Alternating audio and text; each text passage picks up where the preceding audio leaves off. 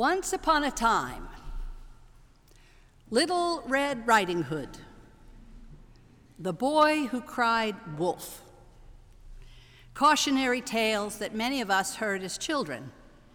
And we heard cautionary admonitions as well, like wait an hour after you eat before you go swimming, or you might get a cramp and drown. Familiar, vivid stories that come down to a simple do this or don't do that. We could say that today's gospel, there was a rich man, works the same way. Ignore the poor at your gate, and you will suffer fiery, painful consequences. Now, last week's gospel about the dishonest manager, we knew from the outset was complicated. This week's gospel about the rich man seems simple, but perhaps deceptively so. What I'd like to do this morning is unpack these readings and then let you see what God might be saying to you, what God might want you to hear, what connects or resonates with your life. But first, let's imagine there is a rich man who lives inside a gated home, who wears designer clothes, and who eats enormous quantities of fabulous food every day. And at his gate lay a poor man named Lazarus, covered in sores, starving, hoping for some scraps from the rich man's table, with only the dogs to tend his wounds. Now, biblical historians point out that outside the gate of a wealthy home generally was a bench where the poor can wait. It was customary for the servants to bring the leftovers to the poor outside the gate. Hospitality is a central value in the Jewish tradition, and it was expected that leftover food would be distributed.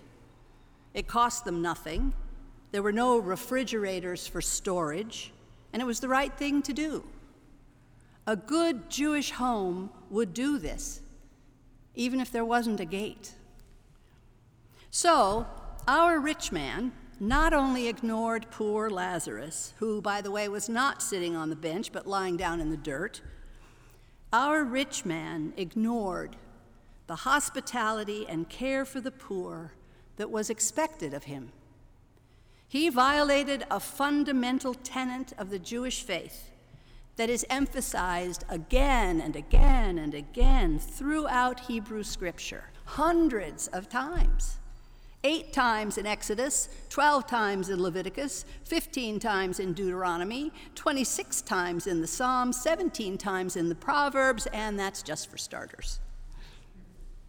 Care for the poor is a hallmark of biblical tradition, the law, and the prophets. This is not an obscure tenet. Every single Jew, faithful or not, would hear and know this. Now, the prophet Isaiah, who was sort of Jesus' go to prophet that he quoted a lot, says something about the poor over 30 times, like this Isaiah 59, verses 6 through 7. Is it not to share your bread with the hungry and bring the homeless poor into your house? When you see the naked, to cover them and not hide yourself from your own kin. The poor, the widow, the orphan, the stranger, feed my sheep. Jesus' message isn't new. It is foundational biblical Judaism, hammered home by the prophets who don't mince words. We heard Amos, a little bit of Amos this morning, and I read a sidebar that said, If you like Amos, you have not understood him. Because Amos is mad all the time. So, if you will in, indulge me, we, fear him, we hear him sort of eviscerating the idle rich. Alas, for those who lie on beds of ivory and lounge on their couches, who drink wine from bowls and anoint themselves with the finest oils, etc., etc., etc., etc., etc. Alas, indeed. Well, when poor Lazarus dies, he is carried up by the angels, quote, to be with Abraham.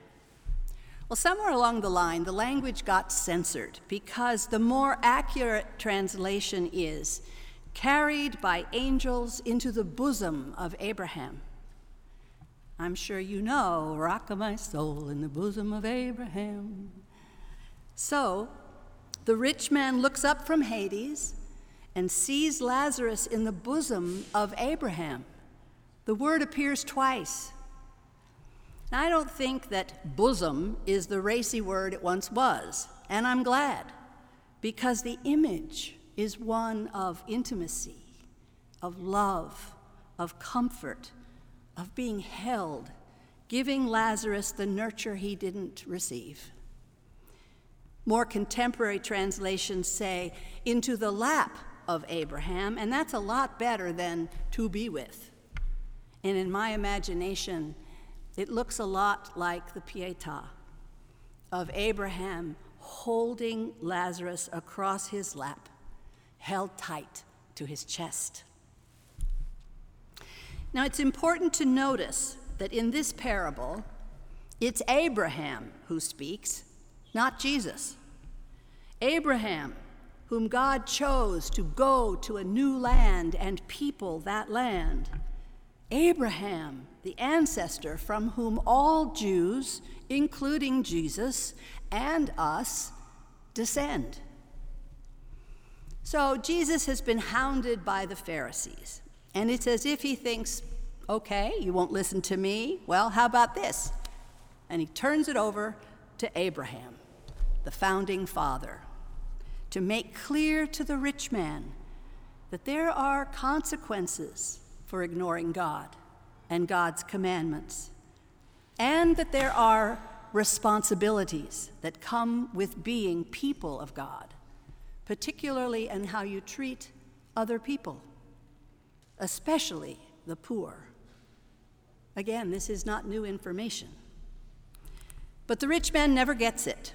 He cannot shed his entitled and privileged position, even in Hades. He tells Abraham to send Lazarus to get him some water. The request is denied. And so, with no apparent hope for rescue, he begs Abraham to send Lazarus to warn his brothers, to give them the inside information, as it were, so that they can repent and change before it's too late. Abraham gently tells him that his brothers have had the inside information all along from Moses and the prophets. And if the brothers refuse to hear Moses and the prophets, they will certainly not believe Lazarus. Or maybe in our time, Jesus. Notice too that Abraham begins his explanation with Child, remember that during your lifetime you received good things. The rich man is still a child of God, as we all are. That doesn't change. God is the constant. And the rich man has choices to turn his face toward God or not. But God's love for him is the same. It's curious to me that although the rich man wants his brothers to repent, he never does. He never says he's sorry for what he's done, or asks forgiveness, or acknowledge any wrongdoing. He never sees Lazarus as a person. He says, Have mercy on me and tell Lazarus to get me some water. Not exactly a repentance. There's also a chasm between heaven and hell that Abraham says is fixed, that can't be crossed in either direction, at least not by wishing it so. Because that chasm, in some ways, is a chasm of our own making, calcified rock of pride and privilege. Lazarus did nothing to earn his angel flight to the bosom of Abraham, but the rich man, by his own choices, made that flight impossible for himself, at least for now. Now, it seems to me that God, who can move mountains, might fill that chasm. When repentance is real, the offer humble, the ask for forgiveness sincere. Jesus came, we say, to save sinners, to forgive sins, that we might have eternal life. And I believe that to be true. But I also believe that the transformation of forgiveness opens the heart and melts the chasm we build. Now, I know some might say that I am diluting the message, softening the edges, ignoring the punishment that the rich man and those like him deserve. Maybe, but I don't think so. What Jesus brings is forgiveness, unconditional love, and compassion for our human flaws, encouraging us to make better choices for ourselves and for our brothers and sisters, keeping in our sights the good, the loving, and the bosom of Abraham. So I offer you this morning images of the gate and the chasm, of Lazarus and Abraham and the rich man. Let the details of the story sink in and send you beyond the simplicity of a cautionary tale. And let's all wrestle with how damn hard it is to let go of our pride and our privilege, our selective hospitality. So, what do you think? What resonates with you? What do you think God wants you to hear today and ponder in your heart this week? We ask this in the name of Jesus. Amen.